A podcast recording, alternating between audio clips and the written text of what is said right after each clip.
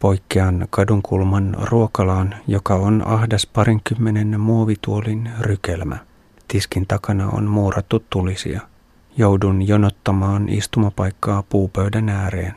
Murrosikäinen poika käy huitaisemassa rätillä pois edellisen ruokailijan roiskeet ennen kuin saan höyryävän kulhon eteeni. En uskalla ottaa muovimukilla vettä isosta tynnyristä, josta muut ruokailijat käyvät ammentamassa juomansa. Keitto on maukasta. Hämärä vaihtuu pimeäksi, kun jatkan festivaalitutkailua. Polkaisen uudestaan kohti Tonle Sap-jokea, mutta kilometrin verran ylävirtaan välttääkseni pahimman ruuhkan. Ajatukseni on yltiöoptimistinen. Tungos on raju ja vain vaivoin pysyn polkimilla. Välillä pitää taluttaa. Seurailen jokea etäältä, mutta väki ei vähene. Silloin juurella päätän lähteä katsastamaan juhlameininkiä Tonle Sapin toiselle rannalle. Liikenne etenee verkkaisesti ja jään näköalatasanteelle katselemaan valaistuja karnevaaliproomuja, jotka lähestyvät siltaa kuninkaan palatsin suunnasta. Mutta pian levikkeelle saapastelee yrmeä poliisi, joka patistaa pysähtyneet motoristit sekä minut liikkeelle. Seisahdun uudestaan jalkakäytävälle katsojien joukkoon, mutta poliiseja tulee lisää. He hätistelevät jalankulkijoitakin. Ihmisiä riittää myös toisella puolella Tonle Sapia, mutta rantakadulla pääsee polkien eteenpäin. Joen penkalla on pikkuravintoloiden ja myyntitiskien ketju. Ruuan ja virvokkeiden lisäksi kaupan on runsaasti väkijuomia, improvisoiduista pulloista päätellen myös kotipolttoista. Seisahdun puun juurelle katselemaan proomuja, joista ensimmäinen on jo sillan edustalla. Rumpumusiikki raikaa viereisestä ravintolasta ja rytmejä säästää kuorolaulu, joka ei ole vielä muuntunut örinäksi. Kun Radio Suomen tuottaja Antti Korhonen soittaa keskelle härdelliä, joku tulee heittämään vettä toiselle puolelle puun runkoa. Metelistä huolimatta onnistun tilittämään euforisen matkaraportin yöradion kuuntelijoille. Polin ruuhkassa niemen kärkeen saakka ennen kuin käännyn takaisin. Motoristien perässä innostun pujottelemaan autojen seassa. Keskellä katua on käynnissä pieni hermojen taistelu, kun myös vastakkaisesta suunnasta tunkee pujottelijoita samaan rakoon. Parin kilometrin paluu silloin juurelle sujuu adrenaliini humalan siivittämänä joutuisasti. Hankalin osuus on selvitä isosta liikenneympyrästä sillalle, vaikka liikennevalot rytmittävät eri suunnista saapuvia ajoneuvovirtoja. Liian monen motoristin joustava etenemisstrategia kohtaa liikenteen kollektiivisen sujuvuuden raja-arvon.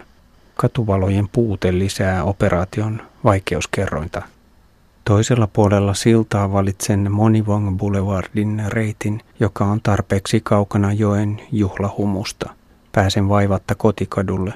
Aamuevääksi ostan pienestä modernista valintamyymälästä soijamaitoa ja manteleita. Katukärryltä hankin banaaneja. Apteekissa kaksi kuusikymppistä farmaseuttisisarusta jaksaa kärsivällisesti kuunnella selostustani ja saan täydennystä magnesium-kaalium-varastolleni. Bonuksena löytyy bebantteeniakin parempaa salvaa hiirtymiä varten. Raskaan päivän viimeiset näytökset käydään wc Ehkä keittoruokala oli sittenkin aavistuksen liian maanläheinen. Vatsa rauhoittuu neljän hiilitabletin jälkeen ilman rankempaa lääkitystä. 3. marraskuuta, tiistai, Phnom Penh, 20 kilometriä kautta 830 kilometriä, 39 euroa.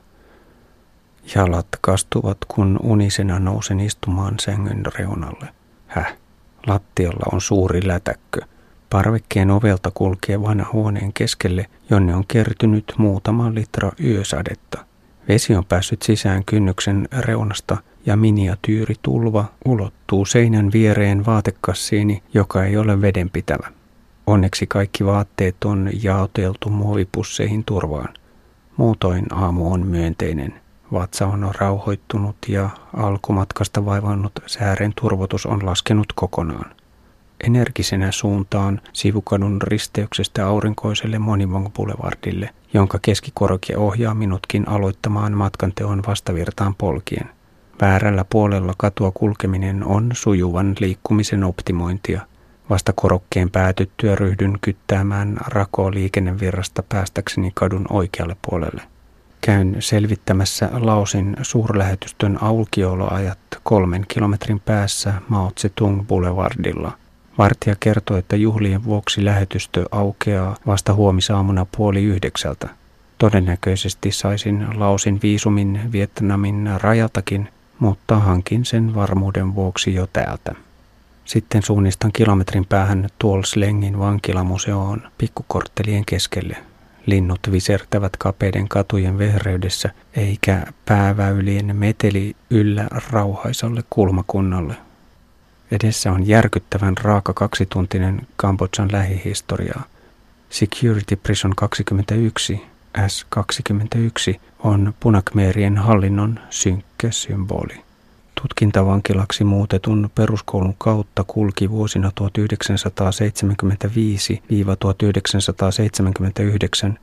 noin 17 000 kuulusteltavaa.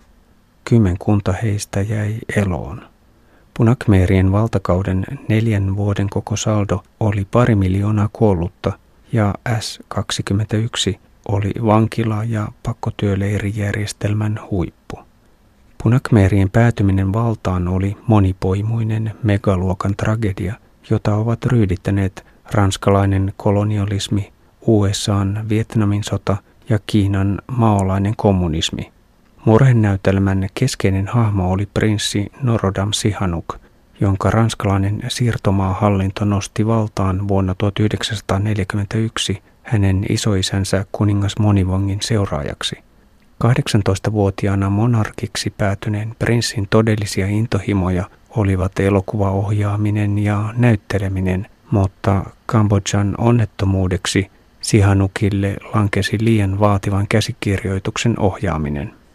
Toista maailmansotaa seurannut Ranskan Indokiinan sota kosketti ensisijaisesti Vietnamia, mutta aseelliset selkkaukset ulottuivat jo tuolloin myös Kambodžaan. Ranska luopui Kaakkois-Aasian siirtomaistaan vasta pakon edessä ja Kambodža itsenäistyi vuonna 1953. Sota puhkesi uudestaan naapurimaassa Vietnamissa vuonna 1959, kun USA korjasi Ranskan henkisen perinnön. Sihanuk yritti pitää maansa puolueettomana, mutta vuonna 1965 hän valitsi liittolaisekseen Kiinan, joka tuki Kambodjan taloutta ostamalla riisisatoa ylihintaan. Vastapalveluksina kiinalaiset saivat aseistaa Pohjois-Vietnamin tukikohtia Itä-Kambodžassa. Vuotta myöhemmin Sihanuk alkoi kitkeä vasemmistoa pois Kambodjan politiikasta, minkä vuoksi kommunistinen puolue vetäytyi Phnom Penistä maaseudulle – Vuonna 1967 Länsi-Kambodžassa puhkesi paikallinen talonpoikaiskapina, mikä oli lähtölaukaus punakmeerien sissistrategialle.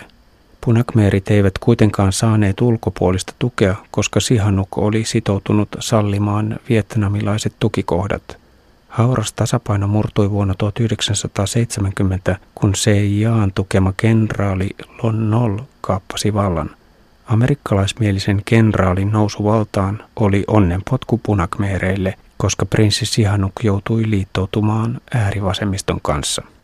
Muutaman tuhannen sissin joukko kymmenkertaistui hetkessä, kun maaseudun väki tarttui aseisiin puolustaakseen kuninkaallista perhettä. Punakmeereihin liittyi myös Vietnamiin 1950-luvulla paineita Kambodjan kommunisteja. Alkoi täysimittainen sisällissota. Armeijalla ei ollut USAn kongressin valtuutusta edes operoida Kambodžassa, mutta tästä huolimatta amerikkalaiskoneet kiihdyttivät salaisia pommituksiaan sekä vietnamilaisia että nyt myös punakmeerejä vastaan. Pommituksista huolimatta punakmeerit lähestyivät maakunta kerrallaan pääkaupunkia, mutta vasta kun USA vetäytyi Vietnamista vuonna 1975, koitti Phnom Peniläisten kärsimysnäytelmässä uusi vaihe – Miljoonan asukkaan väestömäärä oli ehtinyt tuplaantua sisällissodan pakolaisista. Kun vallankumouksen nuorisojoukko marssi kaupunkiin, alkoivat suuret pakkosiirrot maaseudun työleireille. asukasmäärä putosi parissa kuukaudessa 40 000. Phnom Penhiin palannut prinssi Sihanuk eristettiin kotiarestiin. Pariisissa opiskellut punakmeerien johto ryhtyi toteuttamaan järjestelmällisen tehokkaasti ultramaolaista näkemystään oikeudenmukaisesta yhteiskunnasta. Kaupunkilaiset olivat loisia, kun taas yksinkertaiset ja tottelevaiset maatyöläiset olivat puhtaita ihmisiä. Virkamiesten ja sotilaiden lisäksi papit, lääkärit ja opettajat kuuluivat eliminoitavien ryhmään. Yhteydet ulkomaille ja kielitaitoisuus olivat raskauttavia tekijöitä. Kaikki omaisuus kollektivisoitiin ja tavoitteena oli omavarainen paikallistalouksien yhteiskunta, jossa ei tarvita rahaa. Myös perheet piti hajottaa kuuliaisiksi yksilöiksi. Kaikkiaan puolet kansasta joutui lähtemään kodistaan. Maaseudulle muodostui kaksi yhteiskuntaluokkaa. Uudet ihmiset, jotka piti puhdistaa kaupunkilaisuudestaan, ja vanhat, jotka olivat asuttaneet punakmeerien hallinnoimia alueita jo aiemmin. Vanhojen asema ei ollut aivan yhtä tukala kuin uusien, mutta vallankumouksesta hyötyneitä hyvinvoivia ihmisiä oli kovin vähän. Terveydenhuoltojärjestelmä romahti, ankara pakkotyövelvoite ja mahdottomat riisin tuotantotavoitteet koskivat kaikkia, ja koska valtion vientitulot perustuivat Kiinan ylihintaan ostamaan riisiin, ei ruokaa riittänyt maatyöläisille. Kuolemantuomio ruoan varastamisesta ei ollut harvinaista. Nälkä, sairaudet ja teloitukset niittivät neljäsosan kansasta – ja nuo Kambodjan tuskan vuodet olivat teoriassa rauhan ja vakiintuneen järjestyksen aikaa. Vallassa pysymisen näkökulmasta Pol Potin johtamien punakmeerien suurin virhe oli jatkuva uhittelu Vietnamin suuntaan. Järjettömän raaka järjestelmä tarvitsi selkeitä vihollisia, kun omat vähemmistöt, muun muassa vietnamilaiset, taimaalaiset, muslimit ja kristityt, eivät enää riittäneet, Itänaapuri oli luonnollinen vihan kohde. Historiallisten syiden lisäksi Vietnam oli vihollinen myös siksi, että sinne oli painut joukoittain punakmeerejä sisäisten puhdistusten pelossa. Hyökkäilyt rajan yli olivat se viimeinen virhe, joka käynnisti Vietnamin vastahyökkäyksen. Naapurimaan armeija marssi Phnom Penhiin tammikuussa 1979 ja punakmeerit vetäytyivät Länsi-Kambodžaan. Valtaan nousi Vietnamin tukema hallitus sekä myös tuleva pitkäaikainen pääministeri Hun Sen, puhdistuksia painut Punakmeer. Mutta sisällissota ei päättynyt. Neuvostoliiton liittolaisen Vietnamin alueellinen vaikutusvalta närästi muun muassa Kiinaa, USAta, Taimaata ja Isoa-Britanniaa, jotka jatkoivat punakmeerien aseistamista.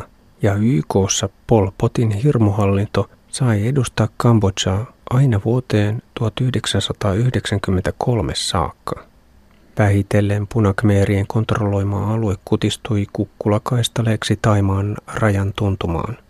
Vietnam veti joukkonsa Kambodžasta 1989 ja kaikkien osapuolten rauhansopimus saatiin aikaiseksi vuonna 1991. Vaalit järjestettiin YK johdolla vuonna 1993 jolloin myös laadittiin nykyinen perustuslaki.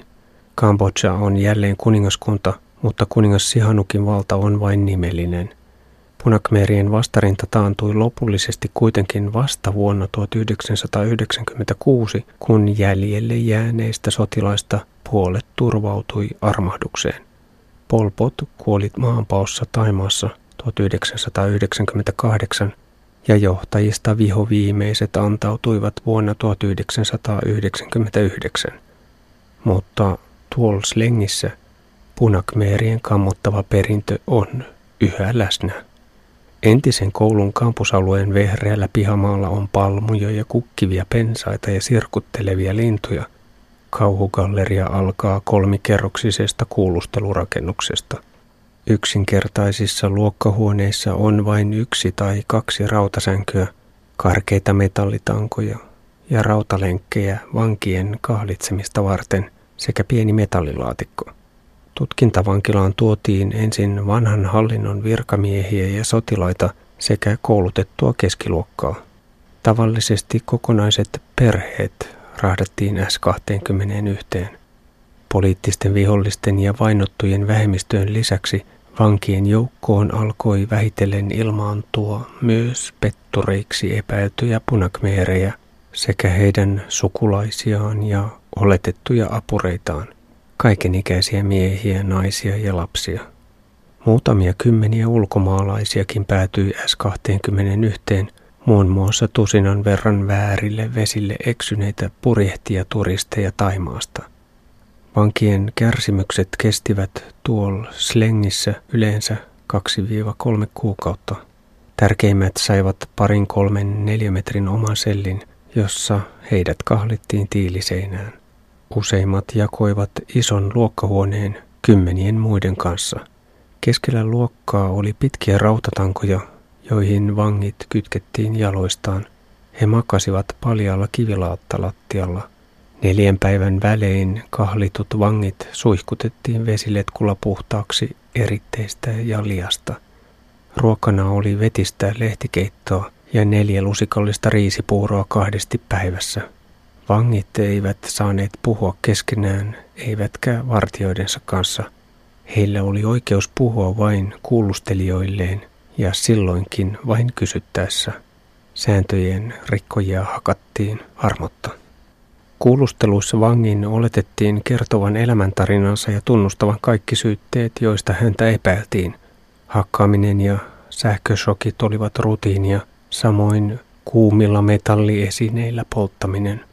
Pihamaan korkeassa voimistelutelineessä vankeja roikotettiin selän taakse sidotuista käsistä. Telineen juurella oli isoja saviruukkuja, joissa oli mätänevien ihmisjätösten ja jäänteiden lientä.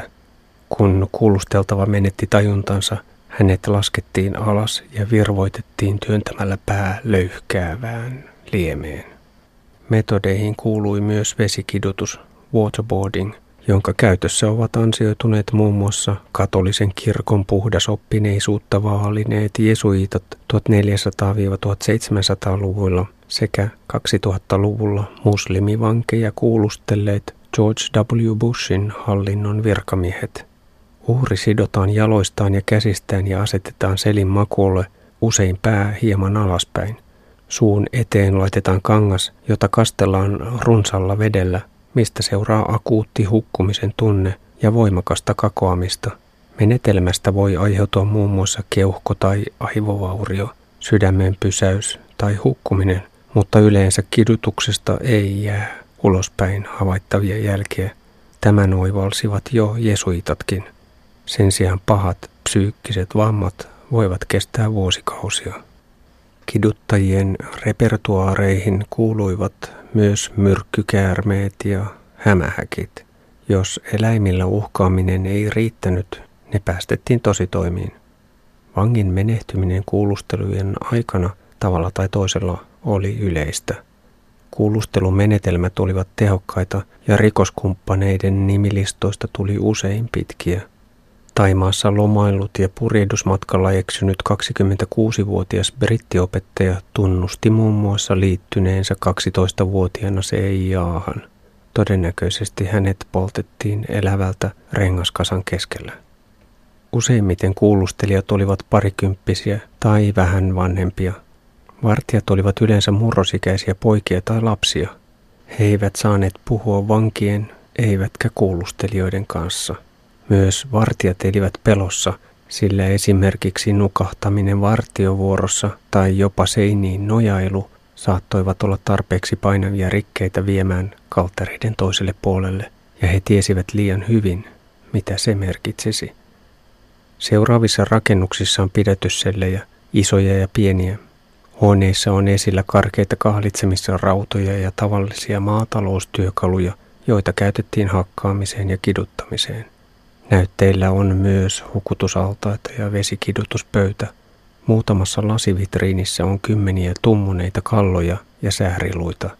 Valokuvat esittelevät joukkohautojen kaivauksia ja niistä löytyneitä luu- ja kallokasoja. Aluksi surmatut kuopattiin S21 alueelle, mutta tilan puutteen vuoksi vankeja ryhdyttiin kuljettamaan teloitettavaksi kaupungin ulkopuolelle. Pysähdyn katsomaan tuhansien vankien valokuvakavalkkaadia. Punakmeerit dokumentoivat systemaattisesti S21 saapuneita. Useimmat kuvat on rajattu vyötäröstä ylöspäin, joissakin esitellään seisova vanki kokonaan, joillakin on kädet sidottuina selän taakse, toisilla ne ovat vapaina kyljillä. Vierekkäin asetelluissa kuvissa on aikuisia ja lapsia, tyttöjä ja poikia, naisia ja miehiä. Varsinaiset kuulustelut eivät ole vielä alkaneet ja jotkut vangeista jopa vähän hymyilevät. Useat ovat synkkiä, mutta heidän kasvoillaan ei ole vielä rääkätyn ja nääntyneen ihmisen täydellistä epätoivoa, halua kuolla. Poimin katseellani pari nuorta ja yritän kuvitella, mitä heille tapahtui, mutta minun on pakko lopettaa saman tien, kun ahdistuksen aallot alkavat vyöryä päälle. Museon muissa huoneissa kerrotaan pahvitauluin, julistein ja isoin kuvin punakmeerien kaudesta.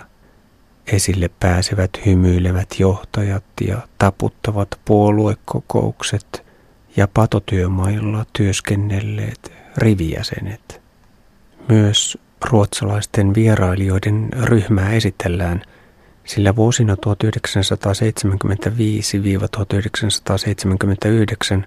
vain harvat ulkomaalaiset valtuuskunnat pääsivät tutustumaan Kambodjan oloihin. Kuvien viereen on kerätty ruotsalaisten kommentteja vierailun aikana ja sen jälkeen. Vasemmistointellektuellit kertovat jo tuolloin ihmetelleensä näkemiään asioita, mutta he suhtautuivat myönteisesti punakmeerien ideologiaan omavaraisuudesta. Hämmentyneenä he myöntävät, etteivät osanneet kuvitella kuinka kaukana utopia olikaan todellisuudesta.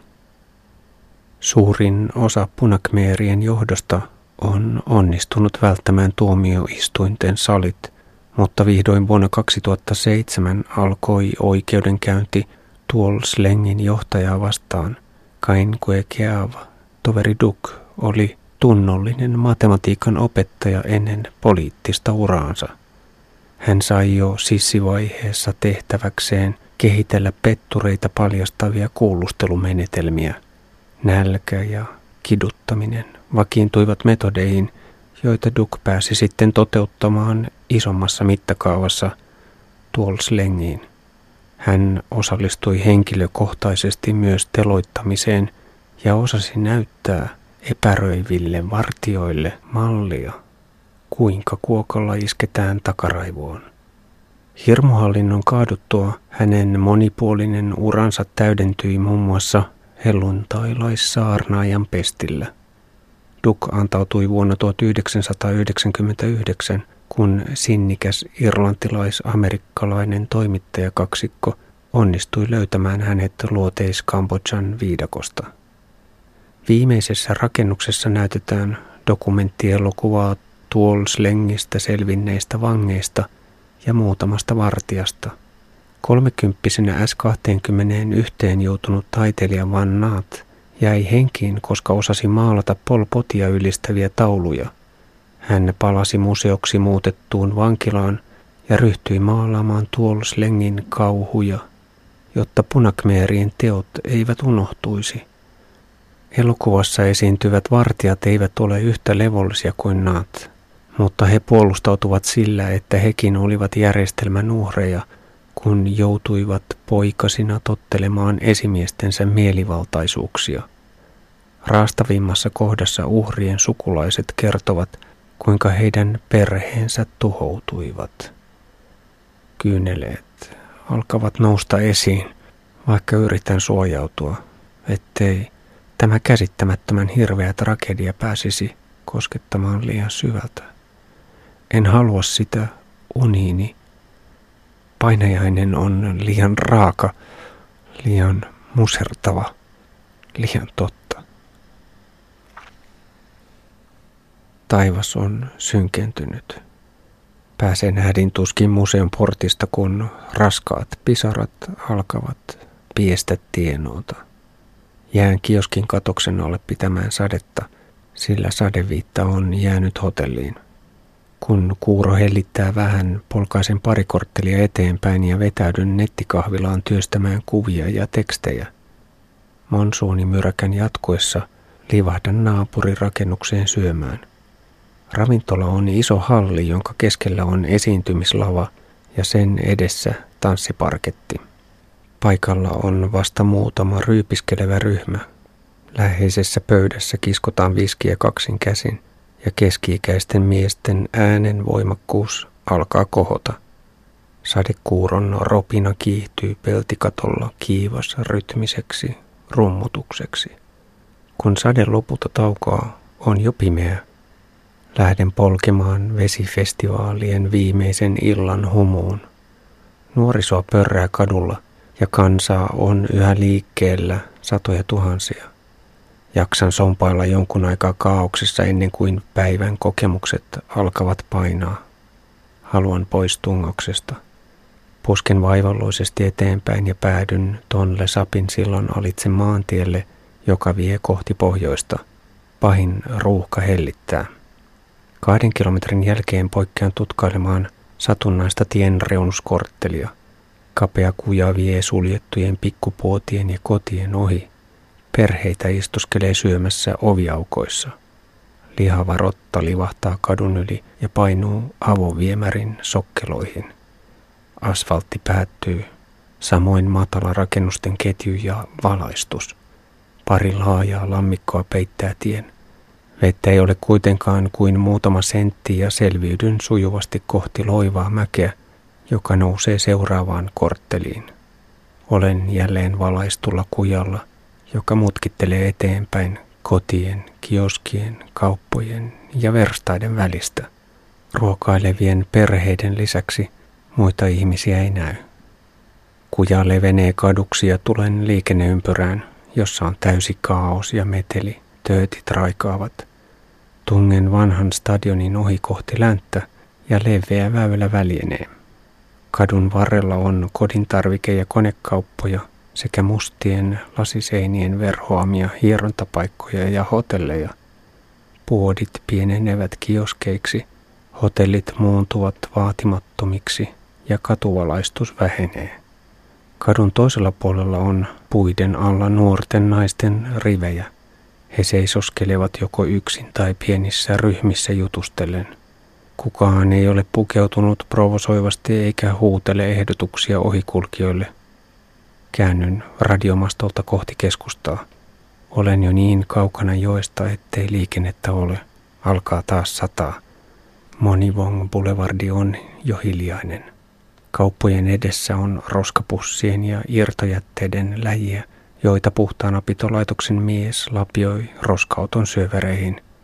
Kotikadulla on vielä kiireettömiä kävelijöitä. 4. marraskuuta, keskiviikko, Phnom Penh, 70 kilometriä kautta 900 kilometriä, 42 euroa. Vien pyykit kiinalaiseen pesuloon ja sitten polkaisen lausin suurlähetystöön – Pähkäillessäni kaavakkeiden kanssa paikalle tulee 55-vuotias saksalainen, joka aikoo pyöräillä Phnom Penistä Mekongia pohjoiseen. Hän innostuu kehumaan Keski-Vietnamin vuoristoreittiäni. Sehr schön, jaa. Mutta matka kannattaisi taittaa moottoripyörällä. Niin hän on tehnyt muutama vuotta aiemmin. Mies tuskastuu luukulla, kun käy ilmi, että viisumi pitää maksaa alle 50 dollarin seteleillä – hän alkaa kovaan ääneen arvostella virkamiesten palvelualttiutta. Ja tyyppis, hän päättää hankkia viisuminsa matkatoimiston kautta. Viisumin saa kahdessa päivässä 35 dollarilla, 5 dollaria lisää ja asia järjestyy vuorokaudessa. Laskeskelen luukulla pikkuseteleitäni, kun sisään pelmahtaa nopeaa tilanneanalyysiä jäsentävä suomalaispariskunta – heidän byrokratiasuoriutumisestaan huokuu tiimityön hioutunut tehokkuus. He eivät pahemmin häkelly edes suomenkielisestä kysymyksestäni, olisiko heillä vaihtaa viiden dollarin seteliä, jotta saisin viisumini saman tien pikakäsittelyyn.